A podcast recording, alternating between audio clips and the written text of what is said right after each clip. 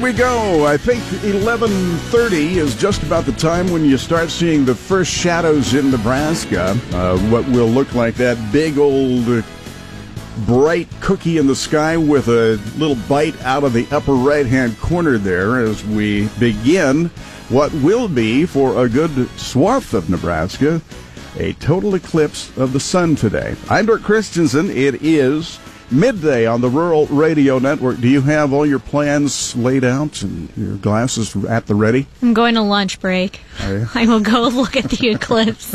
I will come back from lunch. There you go. And be on air. But uh, it does look like it has started in Oregon. If you're lucky enough to get to a place in Nebraska where there's not a lot of clouds, I guess it should be pretty good for us. Bob, you got your plans all laid out? I got my glasses already on. I'm sitting here and I can't see a thing, but uh, you know, I'm I'm ready. I'm locked and loaded. I was going to say that that's going to be a little hard to read, but I'm sure that you've committed that to memory. Very good. We'll uh, get Jason Jorgensen in here in just a moment. Jesse, what do you have for us today? Well, coming up at 12:13, there's a lot of discussions right now about trade. We'll get an update about what some of those latest activities are. For the 12:19, I am with Ann Burkholder. She's a cattle producer from Cozad and is also the author of Feed Yard Foodie. It's a blog that she writes, and she recently received the Advocate of the Year award from the Beef Checkoff. So we'll talk about her blog and what that award means to her. For the newsmaker, Bruce Gorders with Scott Partridge of Monsanto, they discuss the dicamba drift complaints. Obviously, that's something that is ongoing in our agriculture news. And then for the 117, Bryce Duskett is with Stacy Agnew, the executive director of the Nebraska FFA Foundation, about a program that raises money to fund FFA jackets for new members and probably some ways you can participate in that as well. All right. Very good. Thank you. Yes. Uh, we have Jason Jorgensen who has made his way in. As you can see, Bob has already donned his eclipse glasses. But uh, is it dark yet? It, it's dark for Bob. I, I, just wanted to put out the uh, the one bit of advice that I have heard that's good today. If you got any of the bogus eclipse glasses, here's the way you can tell. If you look at the sun, it'll be the last thing you ever see. Yeah. okay. Great advice, Dirk. Also, this deal about using your phone and then you look over your shoulder. I I I don't think I'd do that, right. but I, that's not my area of expertise. Just Unless, don't look at the sun without glasses. Yeah, that's that's Done. the whole deal. Don't look right at it. But I'm seeing that all over Facebook in the last hour or so. Yeah. So. All right. And you've been looking at sports all morning long. That's right. Uh, AP Top 25 football poll is out. No surprise here. Alabama is ranked number one for the second straight year. Nebraska did not make the top 25. Kansas State did. We'll give you the lowdown on that. Speaking of the eclipse, the Royals are off today, so several of them they're watching the eclipse.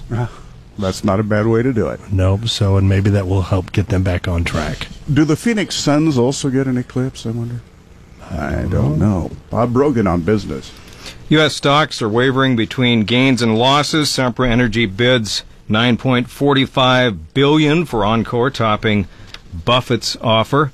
Herbalife held unsuccessful sale talks, and Walmart is uh, expanding its grocery service with Uber to two more markets. You're going to be hearing more and more about uh, Walmart trying to uh, market its groceries by delivering them. Isn't that something? It's all coming up for you today on Midday. 16 away from noon, getting to see the effects of the partial eclipse so far, and that line of totality is not looking too bad in the center of Nebraska. Yeah, a lot of people in central Nebraska consider yourself very lucky as you go to the south and east of Grand Island and Hastings. A lot more cloud cover, especially from Grand Island and Hastings down to Phillipsburg and points south towards the southeast. Down to Beatrice, they've got a big celebration planned there, and right now some rain starting to move towards Fairbury and most likely towards Beatrice. Already a severe thunderstorm watch in effect for northeast Nebraska. This is in effect until 7 o'clock tonight, especially if you're along and north of the line from Ainsworth to Albion to around Blair and points to the northeast. That's where we do have a severe thunderstorm watch until 7 tonight. Uh, we have uh, thought that we might have to thread the needle, and it looks like it just might actually get done. This weather with Paul Perkins is brought to you by Coolman Repair. Yeah, we do have those cirrus clouds approaching from the south. Looks like, and this remains, looks to be true, areas near and to the north and west of Hastings. You are looking at the best chance of an unobstructed view of the eclipse, so just some partly cloudy skies less hope of that unobstructed view eclipse farther to the east and south of Hastings. So once again, Hastings to the south and east. The chances for seeing this eclipse not too great. Of course, it's already in progress. We're starting to see the partial eclipse and the partial darkening of our uh, day for today. But once again, as you head to the north and west of Hastings, a better chance of the unobstructed view. And right now, just looking at the clouds, especially from Kearney on over to North Platte and Ogallala, looking at some partly cloudy skies. And as you head towards Broken Bow, Loop City, and Ord, things looking very good right now for the uh, total eclipse, which will be occurring in just a little over an hour. Most of central Nebraska expecting about 40% cloud cover during this eclipse. So things looking pretty good right now in central Nebraska. We will see an increase in clouds later today and an increase in thunderstorm chances after the eclipse. That's thanks to a front and an area of low pressure dropping south through the region. A few of these storms may be severe. That higher chance of severe storms right now in northeast Nebraska, where the Storm Prediction Center has a slight risk of severe weather, and already that severe thunderstorm watch in effect for northeast Nebraska. High pressure pushes in from the north tomorrow. That'll clear skies out with some drier air for the midweek, and temperatures will remain pretty much near seasonal as we head towards the weekend. A more active period does start to arrive by Thursday night as we see a series of disturbances track through the region. At least some slight chances for thunderstorms Friday through Sunday. Looks like our best chances of seeing some thunderstorm activity going to be Friday and Saturday night. After Sunday, it's going to be drier and cooler for the beginning of next week. That is reflected in our long-term forecast. Temperatures for Nebraska and Kansas hovering right around seasonal to cooler than normal this weekend through the 3rd of September, which coincides with the Nebraska State Fair. So weather going to cooperate with the Nebraska State Fair. Uh, the precipitation forecast expecting near normal rainfall for Nebraska and Kansas this weekend through the 3rd of September. On the plains, some unsettled weather generating showers from the Dakotas down to Kansas, bringing some localized relief from the drought and dryness. In the Corn Belts, much needed rain is falling and fell in southern Iowa and other previously dry western production areas. A flash flood warning currently in effect for parts of Kansas and Missouri as some of the storms could produce heavy rain over a relatively short period of time. There were some heavy rains overnight in portions of Iowa. In central portions of Iowa, they had as much as six inches of rain. In the next few days, that cold front descending from the upper Midwest gradually moving into the southeast. That'll generate some locally strong thunderstorms and the potential for some localized flooding. Already an elevated risk of severe weather anticipated tomorrow for the Ohio Valley and other locations along that front. Drier and cooler weather will dominate the northern plains once today showers start to dissipate. But all in all, things looking pretty good from northwest into central Nebraska for viewing the eclipse today, Dirk. All right, very good. Thank you very much, Paul. This uh, ag weather has been brought to you by Coolman Repair. Uh, that we have gotten reports in now from people who are uh, getting into us here, and they're saying there is in some areas, and this particular report comes from Kearney, a perfect view. Excellent. And they say already incredible. It's starting to just, it's getting darker. We've had some people here at the station step outside and say, you can tell it's going into effect. Absolutely. All right. When you need weather, anytime. KRVN.com.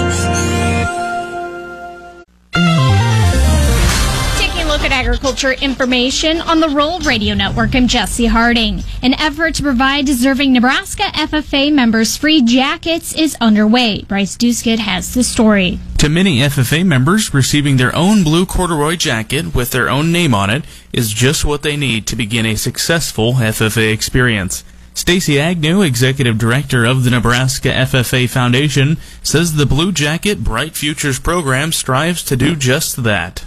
The beauty of this program and what it does for students is they get their own jacket with their name on it. And so it's their jacket. And there's there's something about zipping up that blue corduroy jacket that's stiff and new and sometimes maybe slightly oversized for an FFA member, but it's theirs. And they hopefully will get a feeling that they're part of something much larger than just themselves. That this organization, although it has their, you have your name on your jacket, that you're part of something where there's 8,000 other FFA students across Nebraska, that you're, you're part of this group. Tax deductible donations are now being accepted for the program through September 1st. You can find a link to the website by going to ruralradio.com. For the Rural Radio Network, I'm Bryce Duskett. Negotiators for the United States and South Korea will meet this week in Seoul, a session that is to discuss potentially amending the five year old South Korea U.S. free trade agreement. And President Donald Trump says he would either renegotiate or terminate the deal, which he said has led to American job losses. South Korea's trade ministry confirmed U.S. Trade Representative Robert Lighthizer announcement that both sides will engage in talks starting on August 22nd. Lighthizer and South Korea Trade Minister will open up the talks via video conference and be followed by a senior level talks between the United States and Korea officials in Seoul. Lighthizer said the overall deficient de- deficit that the U.S. has with South Korea has increased since the agreement took effect. And there have been reports in farm country of dicamba based herbicides causing concerns, and Bruce Gorder has more. Reports have come in regarding drifting concerns and other problems as dicamba based herbicides are getting greater usage as other products become less effective. I asked Monsanto Vice President of Global Strategy, Scott Partridge, if they want to hear from their producers. Absolutely, Bruce. And not only do we we want them to let us know through their local folks, we've established a one uh, one eight hundred number that actually is one eight four four RR Xtend X T E N D, and uh, we're getting that uh, that number out widely. Um, and we're getting calls from our farmer customers, and we're we're getting out to the field very quickly with technical people, not just salespeople, with technical people to work with them uh, to help them understand what's happened on their uh, on their farm. So if you are experiencing some problems, let the companies know. I'm Bruce Gorder on the Rural Radio Network. U.S. Senator Deb Fischer will be holding town hall listening sessions in Burwell, Ord, and St. Paul next week. That's August 23rd and 24th. The sessions offer local Nebraskans a forum to share their views and speak directly with Senator Fischer about their questions or concerns. More information on dates, times, and locations can be found by visiting ruralradio.com. And also for the National Association of Wheat Growers, when it comes to the NAFTA renegotiations, Chandler Goule, CEO of the National Wheat Association Growers, says that improvements for Canada's grading system of U.S. wheat is needed, so it helps enter U.S. elevators and receive grades in conjunction with quality in the U.S. You're listening to the Rural Radio Network. One Nebraskan was awarded for her advocacy. For the Rural Radio Network, I'm Jesse Harding. Ann Burkholder from Cozad was awarded with the Advocate of the Year from the Beef Checkoff. She also has a blog, Feed Yard Foodie. But first, Ann, why don't you tell us a little on the family operation? I like to laugh that I was an athlete fueled by beef a long time before I knew where it came from. I'm actually a city kid from South Florida, but I married a native Cozadian and my favorite farmer and I moved back to the area in the summer of 1997. My husband farms about 4,500 acres in the Platte River Valley and has an alfalfa dehydration plant. And we currently have a grass cattle operation, and then we follow our cattle all the way through the feed yard to the packing plant. And I also blog at Feed Yard Foodie. Why don't you tell us about that blog, why start one, and what is kind of the content of it?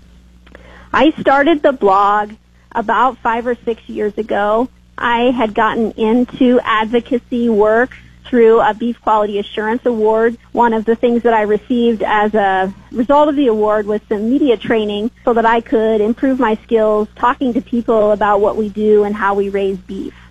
And from there, I took some trips with the Beef Checkoff. Went to New York City, went to California, went to Chicago a couple of times, talking to different groups of people about how we do things in rural America, how farmers actually grow food, and where your beef comes from. And as a result of that, I decided that I needed to start staying home more. At that time, I was running a cattle feed yard and I had three smaller kids. And so I decided that I could be transparent and share the way that I grow beef from my living room through a blog. And so that's the birth of Feed Yard Foodie. It's really been an amazing adventure for me. I've found that as a result of the blog, I not only am teaching people about where their beef comes from, but other people are teaching me about what they care about relative to the beef that they find in the grocery store. And I found that two-way communication trail to be incredibly rewarding. You did receive the Advocate of the Year award from the Beef Checkoff. What does that mean for you? You know, it's always awesome when you get a reward. You know, I, I've also written a blog post called Refilling the Cup, and I think as advocates, sometimes we get tired It's hard to refill your cup. It's hard to put yourself out there. If you spend any time on Feed Yard Foodie, you'll see that it's very personal. And it's not just Ann and cattle. It's talking about my family and my farm and the things that I love most in the world. And it takes a certain amount of concerted effort to be transparent in that way. My blog is set up that way because I don't really compartmentalize my life. So you're going to get Ann, whether you're talking to me on the phone or, or reading my blog. But also I think that what we need to do in the beef industry is build transparency and build trust. And I think the best way to build trust is to be a person and allow people to have a window into what makes you you, not just the farmer, but the person. And so when you put yourself out there all the time, you open yourself up to both positive things like winning awards, but also to negative things from people who don't think the way that you do. And that can wear on you at times. And so it's really great, kind of a nice emotional bonus for me to pick up an award or to have somebody just tell me, hey, good job, I read that the other day. I really appreciate what you're doing. I think that type of thing helps those of us that are being advocates kind of out there on the front line helps us to keep going because advocacy is just like agriculture. We've got to find ways to sustain on into the future. We're talking with Ann Burkholder. She is from Cozad and is the latest recipient of the Advocate of the Year award from the Beef Checkoff. For the Rural Radio Network, I'm Jesse Harding.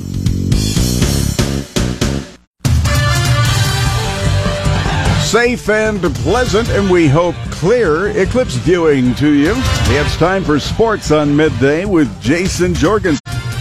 Hey, thanks, Dirk. Well, Alabama is the number one team in the preseason college football top 25. It's the second straight year they have started the season out number one. They're followed by Ohio State, Florida State, USC, and Clemson. And for the second time in the last four years, Kansas State starts the season ranked in the preseason top 25. They come in at number 20. K State was also ranked 20th in the 2014 preseason AP Top 25. Uh, they placed 19th in last year's poll. Well, fall camp is wrapped up for the Huskers, and Coach Mike Riley's been very pleased with how things have gone. They've stayed the course as good as any group I've ever been with. It's been impressive. There were not, there were not hardly any distractions and not many glitches. I've, I've appreciated this group a lot, and I'm thinking that that has a chance to pay real dividends and the Huskers will open up the season on September 2nd at home against Arkansas State. The Nebraska volleyball team held its annual red white scrimmage in front of more than 6,000 fans at the Devaney Center on Saturday night. The red team defeated the white 3 to 1. That scrimmage was the first look at this year's team. Nebraska starts the year ranked 5th in the AVCA preseason rankings. The Huskers officially start the season on Friday against 18th ranked Oregon at the Vert Challenge in Gainesville, Florida. Well, the NFL has signed a three year deal to make its games available through digital streaming in China.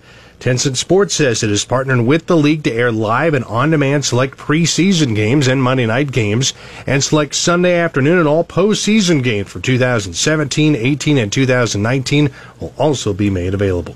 And the Royals are off today, but several of them already have big plans for their day away from Kauffman Stadium. Like the rest of us, they are watching the eclipse. Manager Ned Yost says he has the special glasses to see it, along with the app for his iPad. And pitcher Jason Hammel is going to watch it from his backyard in his suburb of Overland Park. He says there's something like 99.2% total totality. He says that's good enough for him. No big league games will be going on as the eclipse occurs, although some teams might be limbering up on the field or taking early batting practice. That is a look at sports. Stay tuned. More midday is just ahead. You are listening to the Rural Radio Network.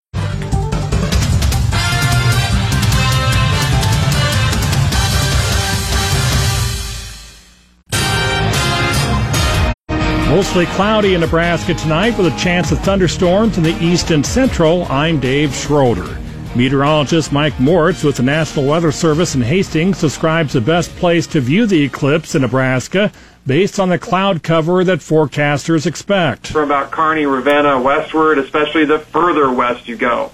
There are low clouds out in part of much of that area now, but those low clouds will diminish or should gradually diminish by 1 o'clock today. So Lexington, Loop City, Ravenna, Litchfield, Gothenburg, uh, Arcadia, those areas, probably the best shot at seeing uh, the clearest view of the sun, although it probably won't be totally clear. A man from the Los Angeles area made a stop in Gothenburg this morning before heading north to view the eclipse.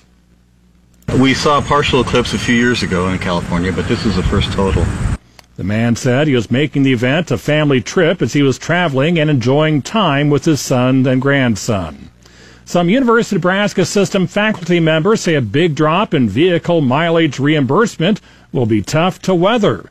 The system intends to drop reimbursement when faculty members use their own car from about 50 cents per mile to 25 cents per mile beginning next month, citing challenges within the state budget.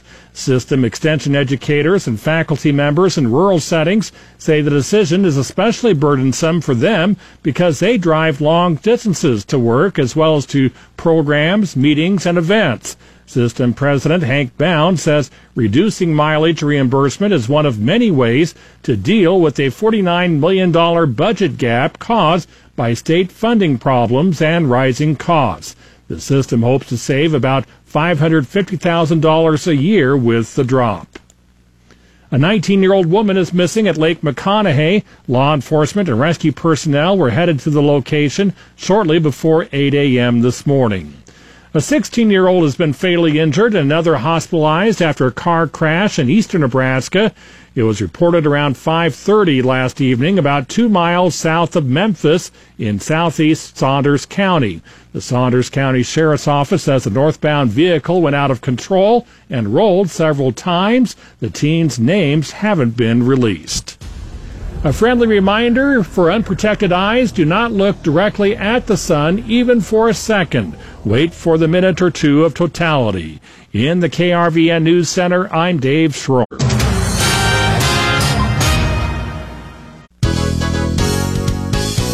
I'm Bruce Gorder on the Rural Radio Network. Recently, reports have surfaced of concerns over the use of dicamba based herbicides. I asked Scott Partridge, Monsanto's Vice President of Global Strategy, about the concerns they are hearing from their producers. So we've gotten a number of calls uh, from our grower customers, and we've been inviting those calls. When we first heard of concerns in the field involving potential off-target movement of dicamba, we put the word out, and we continue to uh, to invite calls from all of our uh, all of our customers, uh, whether they're soybean, cotton, corn, or chemistry customers. We want them to call us and uh, so we can work with them through this season to uh, to understand what their concerns are. So what we've seen is a is a, is uh, off-target movement of dicamba in different locations, and what we're doing is we're working with our farmer customers. We're visiting with them uh, in their fields, uh, going through records, looking at their equipment with them, looking at target fields and affected fields, and we're gathering uh, we're gathering weather data to help understand uh, and work with them to understand in in their environment uh, what the weather conditions were. And we've committed to them. We're going to work with them all the way through harvest to fully understand uh, what their experience was this year, and if improvements need to be made for their experience for next year, we're going to work with them in the industry to make sure that that happens. Are you encouraging your growers, Scott, to uh, let you know if they uh, perceive a problem? Uh, are you do you want them to let you know? Absolutely, Bruce. And not only do we we want them to let us know through their local folks, we've established a one uh, one eight hundred number that actually is one eight four four RR Xtend X T E N D, and uh, we're getting that uh, that number out widely. Um, and we're getting calls from our farmer customers, and we're we're getting out to the field very quickly with technical people, not just salespeople, with technical people to work with them uh, to help them understand what's happened on their uh, on their farm. I know Dr. Bob Fraley sent out a letter to uh, growers here recently. Uh, what kind of a reaction are you getting to, to that letter? Uh, very good reaction. I, you know, I'm so proud of uh, of of our customers for reaching out to us. Uh, you know, one of the commitments we make is we put a uh, a product and new innovation in the field is we work with our farmer customers to make sure they understand the product, how to use it, and uh, that was at the core of, uh, of Rob Fraley's, of Dr. Fraley's communication is to let farmers know that they can contact us, they can, they, they will, we will work with them to make sure that they have the best experience possible with our product, and also it's not just it's not just our product, but if these are customers of ours who uh, who planted our seed and believe that they have been uh, affected by um, another chemistry uh, applied somewhere else that's manufactured by another company, we're going to help them with that problem too. We're there for our customers. Why is dicamba important right now? Is it uh, because of resistance to other other products so over the years for the weeds? That's, I think, uh, Bruce, that's the primary reason. When you look at dicamba, you know, dicamba's been around. Actually, I think the first dicamba product was introduced in 1967. So it's a it's a relatively um, relatively I'll call it mature uh, technology, chemistry. It's been around for uh, for 50 years, and over those five decades, people have come to understand dicamba.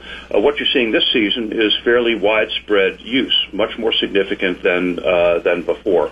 Uh, but it is chemistry that's important from a from a weed management standpoint. Uh, resistant weeds, uh, glyphosate-resistant weeds.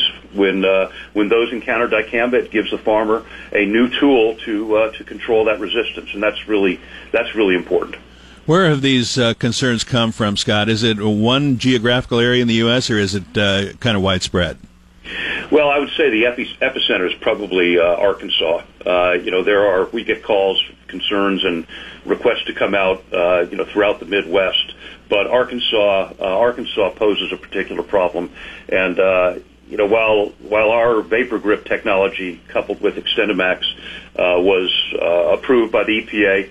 Uh, with a label with fairly detailed instructions on uh, on use, it was accepted in 33 states. It was not it was not approved for use in Arkansas, and unfortunately, uh, Arkansas Arkansas is the area where we have seen a significant number of claims of dicamba off-target movement, and I think as time goes on, we're going to find that uh, that uh, well, logically, uh, if our product was not approved for sale in Arkansas, and that is our XtendiMax with Vapor Grip, um, the uh, it's the other products that are moving off target, and that includes generic dicamba, which are the old formulations, the volatility volatility profile of which is much different than uh, than ours with Vapor Grip. Uh, we know through our our 1200 testing and 25 actual field tests, we know that uh, Vapor Grip reduces volatility by over 90 percent. Now, you mentioned uh, following label instructions. We, we always hear that when talking about chemical applications, but uh, this in this case is very very important. Talk about that when it relates to XtendiMax with the Vapor Grip technology. Sure, Bruce, and it is critical. It's important to follow with with any uh, with any product. It's important to follow uh, label instructions. What we did with our label is we tr- tried to provide, and I believe we were successful in doing so, providing um, applicators and growers, the user of our technology, with uh, with very precise instructions. Scott Partridge says follow those instructions to the letter, and you should have few or no problems with Monsanto's products. I'm Bruce Gorder on the Rural Radio Network. Thanks very much, Bob. And again, it is the moment that has been waited for for 99 years across the United States and across Nebraska.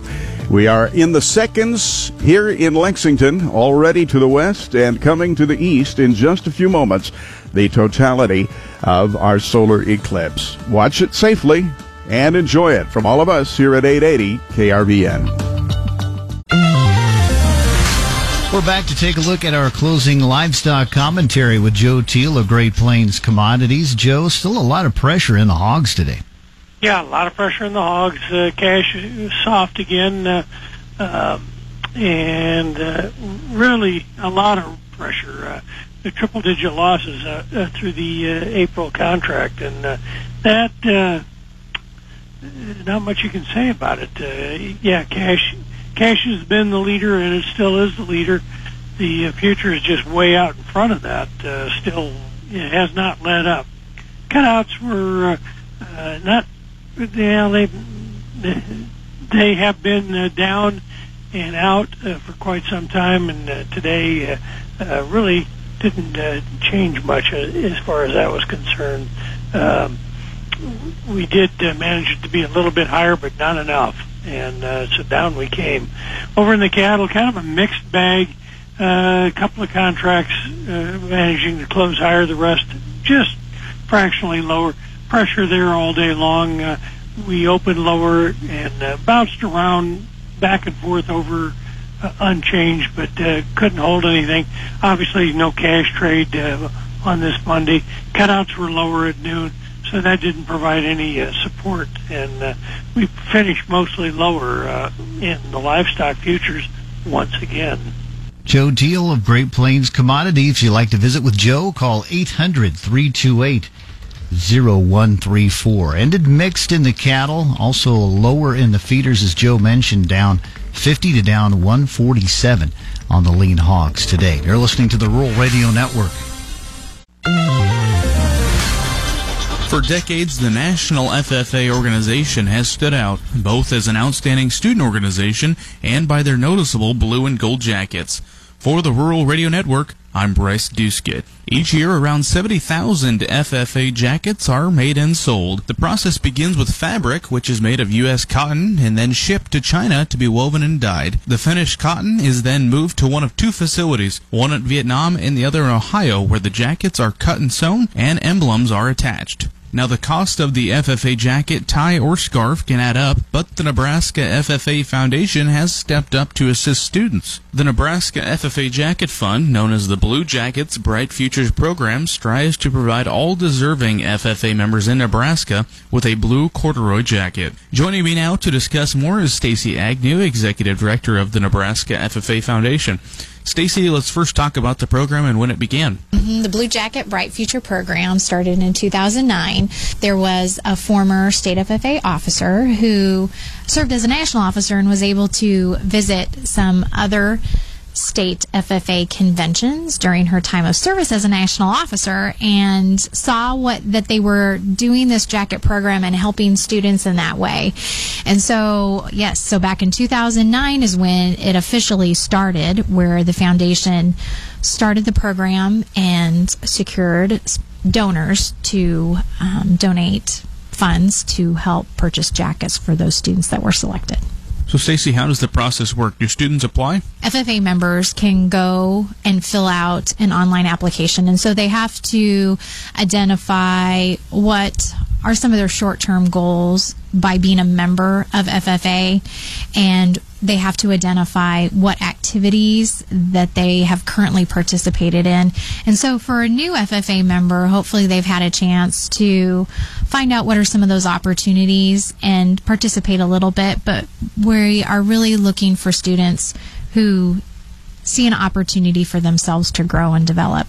Stacy, talk about the impact that getting a jacket has on one of these FFA students. I think any FFA member when they get their first jacket, they open it up and it's kind of the stiff blue corduroy. Um, for some FFA members, for example, when I taught, um, we had a show box full of hand-me-down FFA jackets that might have former FFA members' names on them. They were sometimes faded, um, but the beauty of this program and what it does for students is they get their own jacket with their name on it and so it's their jacket and there's there's something about zipping up that blue corduroy jacket that's stiff and new and sometimes maybe slightly oversized for an FFA member, but it's theirs. And they hopefully will get a feeling that they're part of something much larger than just themselves. That this organization, although it has their, you have your name on your jacket, that you're part of something where there's 8,000 other FFA students across Nebraska that you're you're part of this group. Where can people go to learn more information about the program? If individuals are interested in contributing to the Blue Jacket Bright Futures program with the Nebraska FFA Foundation, they can go online to our website at neffafoundation.org and there is a donate button and they can just click on that and make an online contribution with their credit card. They can also give us a call if they want to. The deadline is August 31st of so at the end of this month is we'll um, accept contributions. That's been executive director of the Nebraska FFA Foundation Stacy Agnew talking about the Nebraska FFA jacket program called Blue Jackets Bright Futures. For the Rural Radio Network, I'm Bryce And uh, totality now over Kentucky, as just about a half an hour ago now, we experienced that in Nebraska as that shadow continues to make its way at 1,800 miles an hour along the continental United States. Just a few moments ago, we checked into Lincoln, Nebraska with Bryce Duskett. The total eclipse happening today. We're in Lincoln, Nebraska. CNN listed Barry's Bar, the rooftop in Lincoln, Nebraska, as one of the top seven places to view the eclipse. Cody Keister joins me here. Cody, tell us what you're currently seeing. So we're nearing totality right now. Um, pretty much, we're on the rooftop right now, and uh, it's pretty crowded up here. Everybody's getting excited. Uh, the temperatures dropped by about 10 degrees. It's getting a little bit chilly out. It's about evening, but it's actually one o'clock in the afternoon. So Now, Barry's rooftop is at total capacity here. Cody, what time did you have to get here to view the eclipse? Well, I got here about 9 a.m. and I think I was about one of the last ones that they let in before they uh, closed the doors on capacity here. Again, in Lincoln, Nebraska, at Barry's rooftop, it is the first day of uh, classes for UNL students, but a lot of them are here viewing the eclipse. We are near totality here once again. Reporting for the Rural Radio Network, I'm Bryce All right, Bryce, thanks very much. Quite an experience, just amazing, and I'm sure that you put it into words yourself and uh, commit that to memory. That's one that won't occur for a while yet again. 28 minutes after 1 o'clock now. Central Time from the voice of rural Nebraska, KR. Well, I need not put into words what you just saw. That was thoroughly amazing. And the shadow continues to move toward the eastern portions of Nebraska and on to the south and east during the course of the middle part of the day. Looking up now at a partially covered disk of the sun after a total eclipse in central Nebraska. Clouds and thunderstorm chances increase late this afternoon and tonight. High today 85, low tonight 62, 82 with sunshine tomorrow. This 880 Weather Watch sees temperatures at 78 now as the sun comes back out. No matter what people try to tell you about the total eclipse, remember this. All it really amounts to is being mooned on a very large scale. A moment of clarity from 880 KRVN.